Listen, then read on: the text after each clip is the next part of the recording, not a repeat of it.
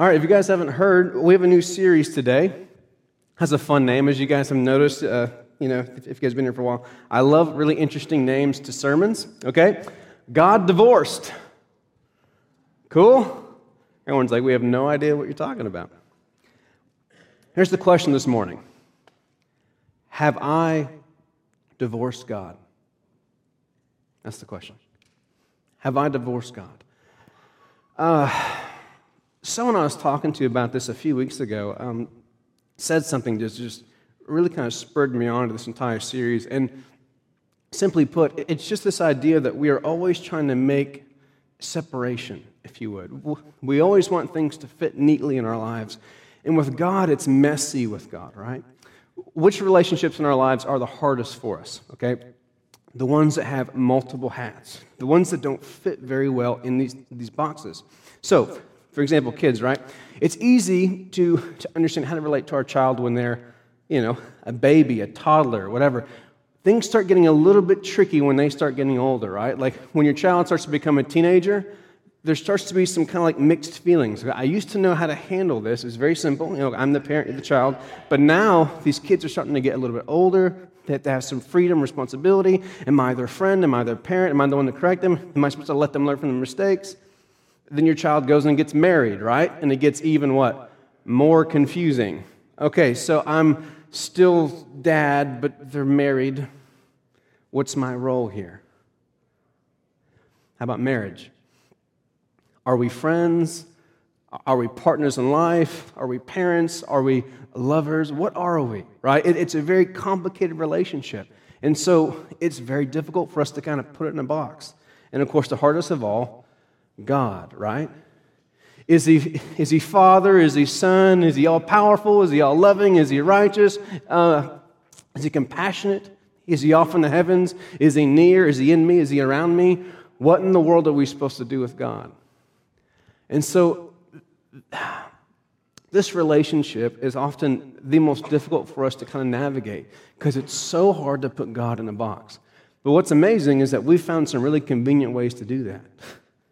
And well, these relationships, you know, what I've found is that when a relationship gets so messy, if you would, when it starts to bleed over to all different things and we can't figure out how to control it. If you're taking notes, that's for you. When we can't figure out how to control a relationship, that's the moment that we start looking for an exit. Okay? When I can't manage you, whenever I don't know how to get what I want and how to let you get what you want and how to make this thing work, that's when I start looking for an exit. See, it's very easy in a very young relationship to navigate it, okay? We're just getting to know each other, and it's very simple. We're nice to each other, we have fun hanging out, there you go. But the more that we start to open up more and more of who we are, the more that we start to share more and more of our lives, more and more of our strengths and our weaknesses, okay? things start getting tricky. And what happens in most marriages who end up in counseling with us um, in the office, it's always this kind of frustration where this marriage is getting out of hand. I don't know how to manage this anymore. I don't know how to get what I need, and I don't know how to give them what they need, and I'm not even sure if I want to. And see, with God, one of the things I see a lot with people with God is that we always go through in these, these, these highs and lows with God. We get so passionate, we get excited. There's a conference or a Sunday or a moment that really just kind of uh, ignites our passion with God.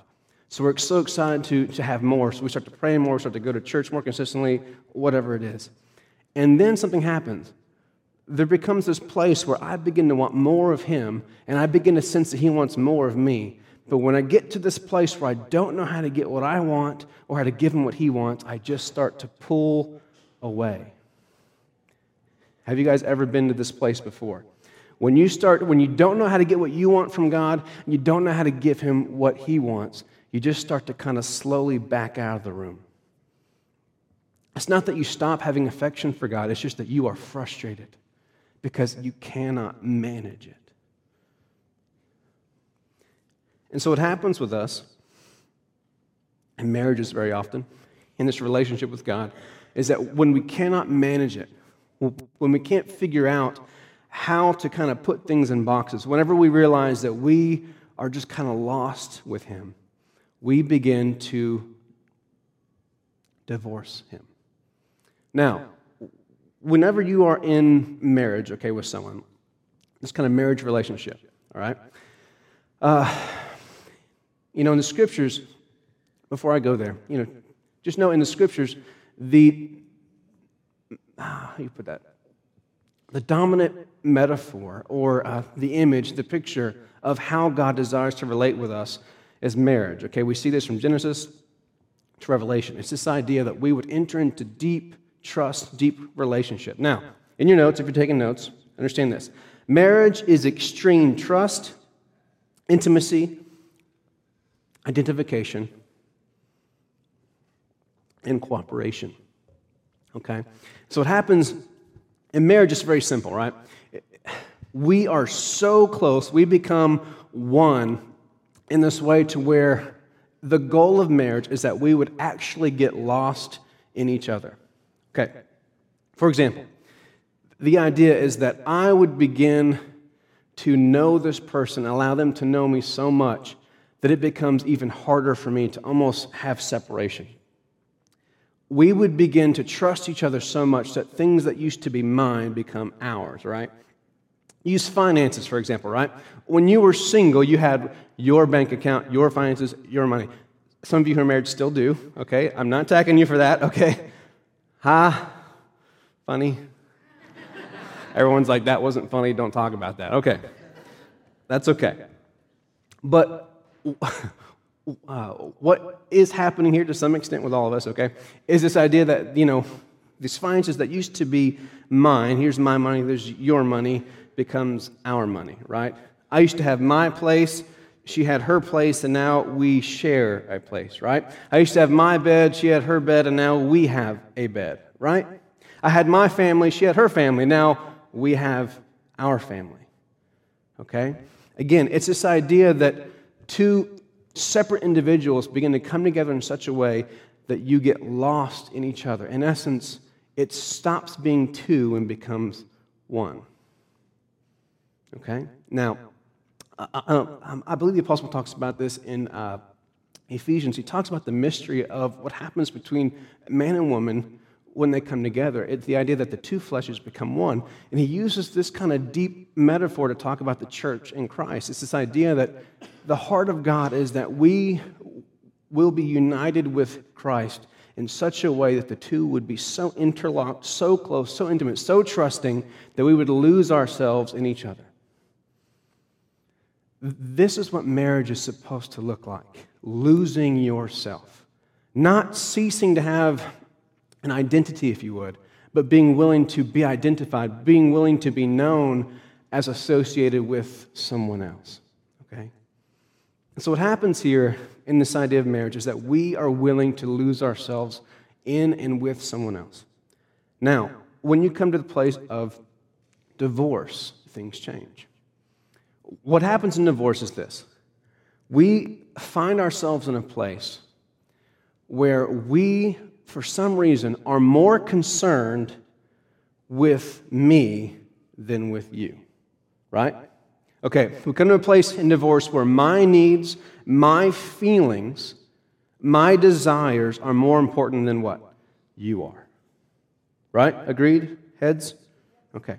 So the moment that in my mind and my heart and my actions, it becomes about me and not about you, okay? And it can happen on both sides of this fence, okay? And honestly, it always does happen on both sides of the fence. Whenever the two individuals stop acting, living, being as one, and they choose to revert back to living and being and acting and thinking as individuals, as, as separate entities, now it's time to create separation we have to divide up everything that used to be one. Okay? We used to have one family, right? But now we have to cut this pie in half and figure out who's going to get what. Who gets the vacation house? Who gets this house? Who gets this car? Who gets that car? Who gets this child or that child? Who gets all the children? Who gets the dogs? You can have the dogs. Yes? Okay. Amen. Can have my dogs any day. Okay. We go from a place where everything is one blob, if you would. Okay. It's a beautiful blob. That's what marriage is. Okay. We go from this place where we are in absolute unity, we are one. And then the moment that we come to this decision that me and mine are more important than you and yours, or, uh, or us and ours, okay, we begin to have to find ways to create separation. We have to find ways to, to slice up the pie. And so from that moment forward, in our relationship, if I were to get divorced today, okay, from that moment forward, it would, al- it would always be about what is mine and what is yours. What is your claim? What is my claim? What are my rights? What are your rights? What are my possessions and what are your possessions? What is my space, if you would? You guys remember my space? There we go. Okay. What is my space? What is your space? Now,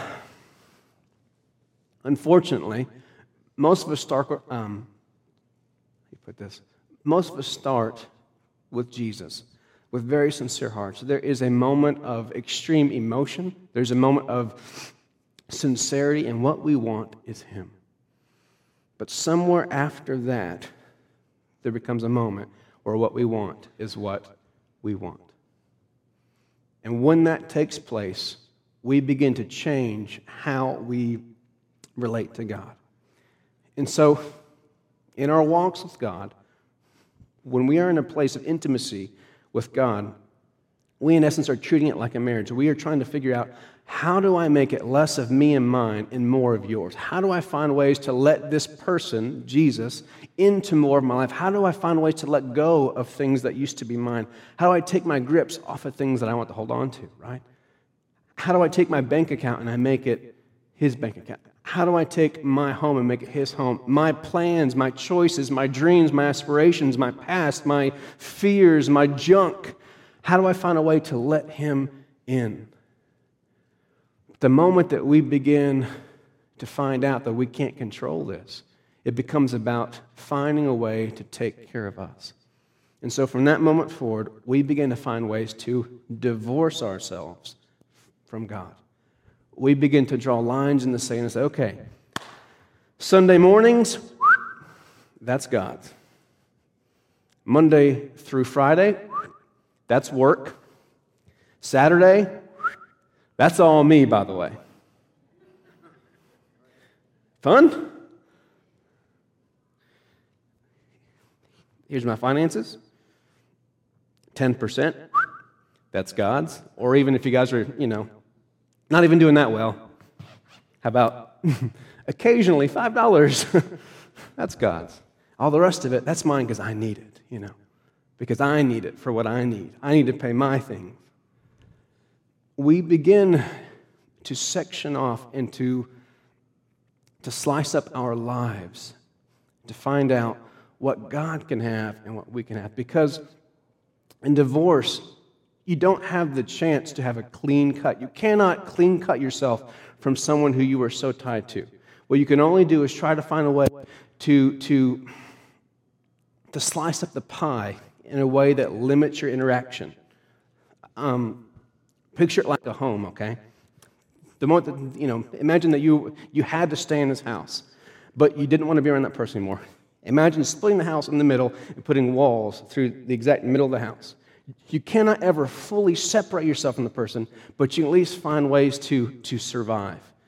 Okay, you know, find ways to have the least interaction possible with that person. And unfortunately, most of us reach this place very quickly with God. And again, if you're taking notes, we, we reach this place when we, are, when we cannot figure out how to get what we need from God and how to give Him what He needs from us.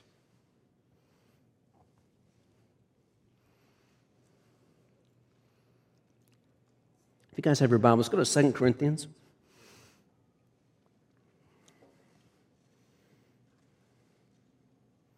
Second Corinthians chapter 11, verse 1. If you guys are ready. It says, So So I hope you will put up with me in a little foolishness.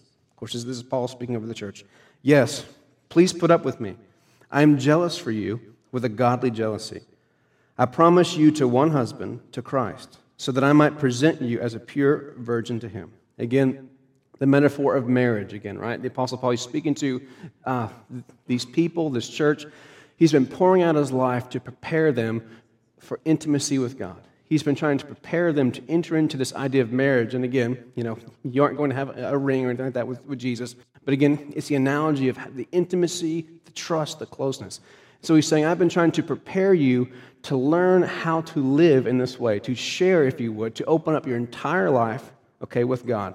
He says, I've been trying to uh, prepare you to present you as a pure virgin to him, but I'm afraid that just as Eve was deceived by the serpent's cunning, your minds may somehow be led astray from your sincere and pure devotion to Christ. What he's saying here is very clear at the end.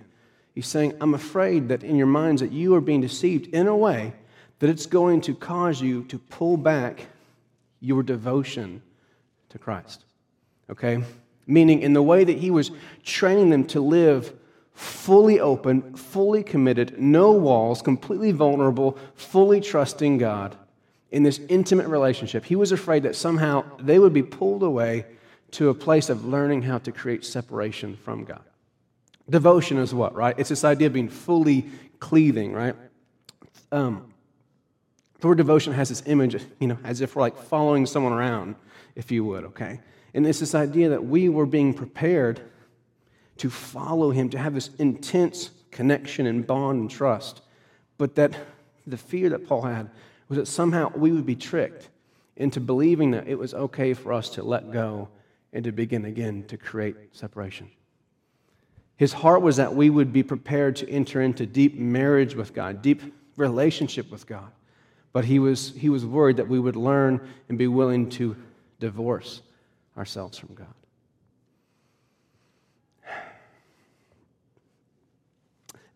The Oxford English Dictionary says that divorce is a separation between things that were or ought to be connected. Di- um, divorce is when two individuals break covenant and seek to protect their own individual interests, assets, or well being. You know, it, it's one of those things that we all do um, naturally. It, it, it's almost instinct for us. We begin to, to find ways to create separation, but it's almost, it's so natural for us, it, it's hard for us to see it um, in ourselves. But I think with God, it's one of the clearest things. I mean, most of us grew up being trained that what God wanted from us was to attend church, He wanted us to tithe, He wanted us to pray, and He wanted us to try our best not to sin. Were you taught that? Okay. Do you think that God wants that from you? Okay. Do you think that that's what He wants the most from you? Okay.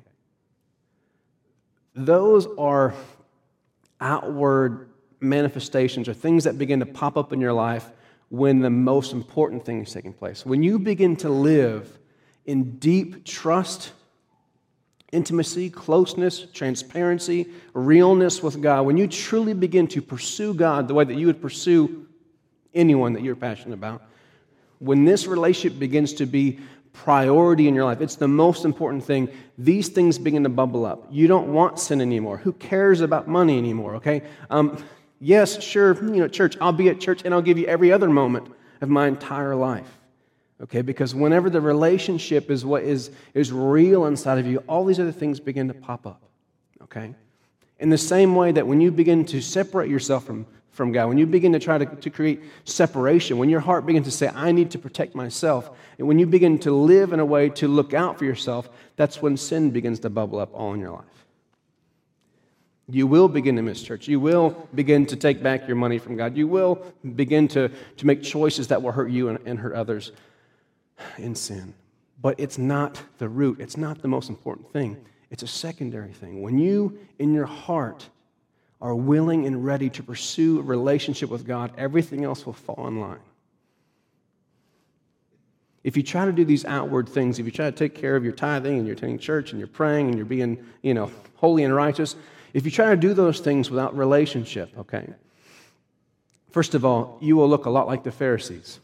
You know, the, one, the only people in the Bible that Jesus actually scolds, gets after, and even humiliates. These people who did all the right things on the outside, but did them with the wrong motives.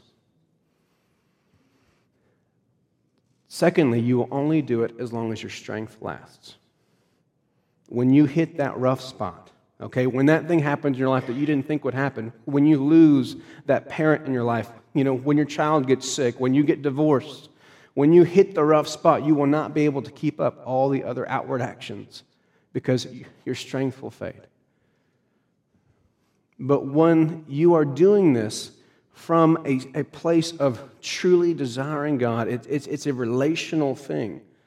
Then when you hit that, that patch, you will already be in a place of, of being so connected to God that you will be able to receive the encouragement and the healing and the strength and the peace and the hope that you need to make it through anyway. And it's so hard for us to figure this out. It's so hard for us to examine ourselves and to see this kind of behavior inside of us. And so, again, you know, we always begin to revert back to this divorcing of God. It's this idea that everything in our lives we have a claim to. And it's very hard for us to do this as Americans, by the way. Because we have what? We have rights, right? We have freedom. And in this country, I have the right to do whatever I want to do. And you know what? That privilege which we have experienced has been such a blessing to us in so many ways. But the one place that hasn't always been a privilege is in our relationship with God. Because we begin to carry things over and believe that we have the right to claim things in our life that were never ours in the first place. Who in the world told you that 10% of your money was God's? My friends, the 10% is to remind you that the 100% is God's. But we get confused in thinking, you know what, I worked my butt off, I earned that money. He's lucky I give him 10%. Everyone's like, Whew. I worked so hard all week long and I have all these busy things and all this kind of stuff. I don't have time to do more. You know what? You know, it's enough to just go to church on Sundays because I've got so much stuff to go on. Who told you that you have the next second of air to breathe? It's not guaranteed to you. Foundationally, without even knowing it, we have found ways to justify sectioning off our life. Here's what God deserves, here's what I deserve. Here's what he can have his hands on. Here's what I have control over. Who told you that you have a say on where to go work? Hey, it's my career path. It's my choice on where I want to go work. It's my choice on where I move my family. It's mine, it's mine, it's mine. And then for some reason, all of a sudden, well, if it involves this, then I'll pray about it. Do we have any honest people this morning? Do you pray about everything? Absolutely not. We pray when one, we need something, right? Or secondly, when it just seems to fall into one of the boxes that, you know, it's a spiritual thing. But work is work and God is God, church is church, and there's separation.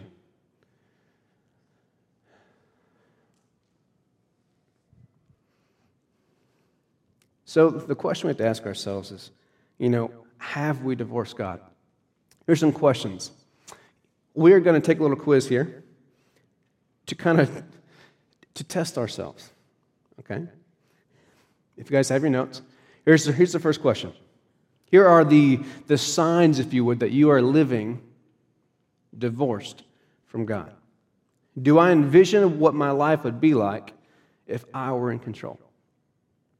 Now, what's interesting about these questions, there are three or four um, studies that have been done on divorce. And there are five to six key things that pop up when people are about to be divorced. Okay, there are mindsets and behaviors that take place in people when they are about to be divorced. And what's interesting was I only had to change two or three words to this to make it fit God. Okay, so this is All these questions are from studies about couples who are about to be divorced. First question Am I constantly envisioning, you know what, if I would have done this, or if I could just do this, or if I. And it's always a picture of us changing our lives. How many of you, instead of that, spend your time praying and thinking about all through the day, I wonder what my life would be like if I let God have control? I don't see a lot of hands. Second question. This is going to be a blast. You guys are going to be laughing. It's going to be a riot. Second question Is Jesus forefront in my thoughts during the day, or is he an afterthought? Meaning, throughout your day, is your mind constantly going back to God? Constantly going back to God. One of the signs of a healthy relationship is that when the two people are apart, they think about the other. Okay, time machine, okay? You go back to a place where, in your relationship with your spouse or whoever, it was passionate and it was exciting, new and fresh. You guys there yet? Okay. What happened in your mind when you guys were apart? Come on, speak up. Someone say something. We thought about them, right? You would picture them. You would think about, them. I wonder what they're doing. I wonder if they miss me. I miss them so much, right? Okay. What do you think now when you're away from them? Nothing, right? Nada. You're at work, you're thinking about work. You're eating, you're at lunch, you're thinking about your burger, right? That's where you are. Oh, that, that hurts, right? Oh, have mercy. Because we do the same thing in all relationships. The moment that it gets messy, we begin to create separation. You know what? Right now, I'm fishing. Right now, I'm watching the game. Right now, I'm at work. And we begin to section off our lives because we cannot handle when these things begin to get messy and cross over. And you know what? I need some space. I need room to breathe. Need some me time. Ladies, right? Some me time. I love my kids, but yeah, you guys get it, right? It sounds so silly, okay, but this is exactly what we do with God. Eh, God is not our five year old, okay, like, you know, who's asking a million questions, but God is someone who's always wanting more from us. Um, do you guys have like people in your life who like always want more? um, I don't know. Emotionally, why don't you open up and trust me? Men, why don't you just like talk to me more? You know, like, what's on your mind? You know, and men, you're like, this is what's on my mind, right? Okay. Those people just kind of uh, on you, right? I mean, like, it's nice at first, but like, like the more they want, right? Like, hey, let's go hang out, let's do this. You're just like, I need this. Why do we need this? Because we are not ready. We are not ready to share more of ourselves. We're not ready to share more of our space. We're not ready to give up more of our rights. We still want to have my space. right? And those people in our lives who we begin to push back and we feel like they're suffocating, we do that and it has nothing to do with them. It's because we do not want to share our time, you know, energy, emotions with that person. Right? Are you picturing faces? You should be, right? You should be. Unfortunately, this is the same thing with God. He's always trying to come closer. He's always trying to slip past these walls that we put up. He's always trying to say, Sunday's great, but can I hang out with you tomorrow? right? You're like, oh, eh. Hmm. I, uh, one of the things that happens sometimes, you know, is it's really awesome people who we have in the church, you know, they want to hang out. And I sincerely, how do you put this? By the grace of God, I've learned to love people, and I actually do. It. It's a real thing, I promise. And I actually enjoy hanging out with them. But like, if it comes to this point where I'm like, I, I can't hang out anymore, right? And I find all these excuses. You know, I got a sermon, and I've got counseling, and I've got blah, blah, blah, right? But what's the truth? I love you, I promise. But what's really going on here, right? I'm going, okay. Question three Do I defensively protect my space? Um, in marriage counseling, there's always a thing or an it or a person that is causing all this issue. Um, one of the couples I was counseling, um, there was a friendship. The one spouse had a best friend, okay? And so, what was causing this kind of tenseness, all right, was that the other spouse wanted to be the person who spent the most time with them, who they trust the most. But the problem was that the other spouse would actually open up and share their heart and hang out with their best friend. And, and like they weren't willing, okay, to give up that, that space. Okay, they liked having a, a best friend who they had all their, they could share their heart with. They knew each other forever, lifelong friends. We have so much fun together. Why can't you just respect my space? Why can't I just have this relationship? Right? you guys can imagine that's going to be a problem, right? It's not that you can't have friends, right? You know, it's not that you can have close friends, right? But who's the person who you who you trust the most? Who's supposed to be the person that you open up with, that you rely on, you know, all that kind of stuff, right? The problem was that this person was unwilling to give up this relationship to let that person slip in, you know, to let their spouse be that for them. And there's always a person or an it or a thing. Um, one of the crazy things I remember um, in homes, right? This idea that, like, you know, the guy had like a man cave.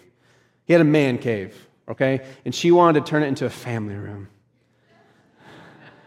But don't you, but like, can't you imagine, like, we can have all the kids in there and we can just, you know, like, play like card games and have the fire going? And he's like, no, I want like razorbacks over the walls, you know, that, that kind of thing.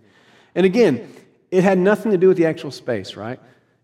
She was bothered and hurt because he was unwilling to, to let her into everything, if you would, right? He was not willing to share. He wanted to protect the space. Now, one of the signs that you are living divorced to God is that there are things you are not willing to let Him touch. You're not willing to let Him touch it. One of the first things for me that was a, was a huge kind of a sacrifice for me um, when I graduated high school, I wanted, there were certain dreams and plans that I had for my life. I knew that to get to those dreams, I had to do certain steps. And so, what I told Lord is, okay, if you want me to go into ministry, then I want to go to one of these ministries. I want to intern. I, you know, they're all big and famous ministries. I want to go here and like be involved with these people. Or if I need to go to college, I want to go to you know a really sweet, you know, impressive Ivy League college, like you know something that looks good on paper, right?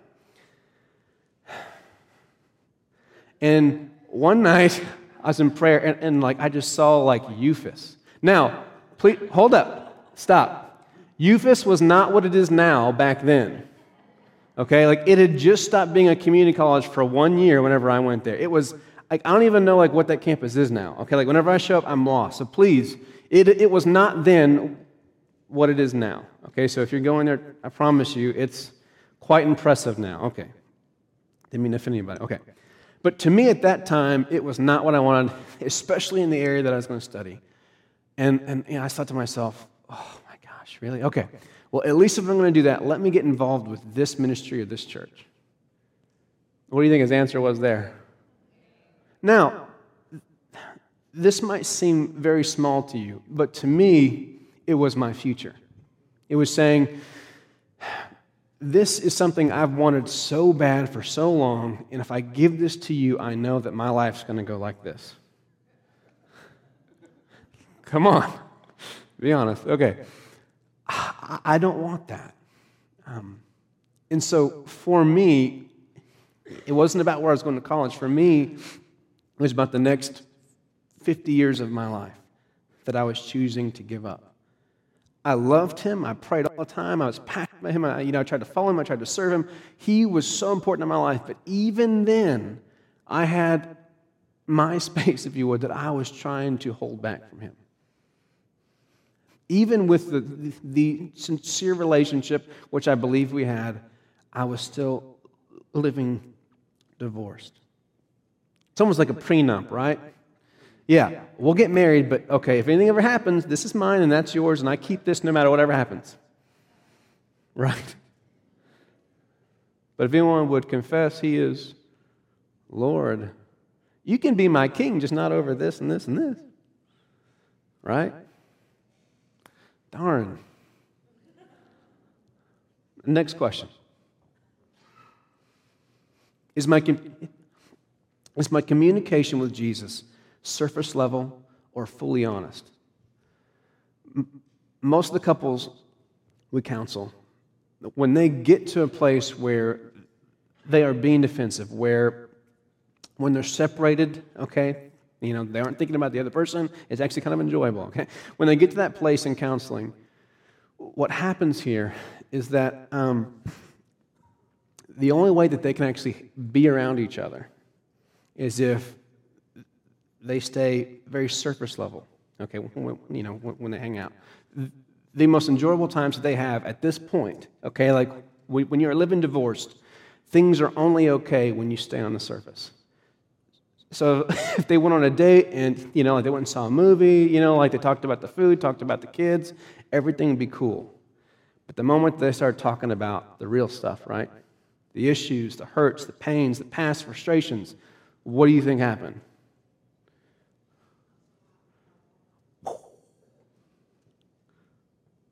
That was a bomb, okay? I didn't know.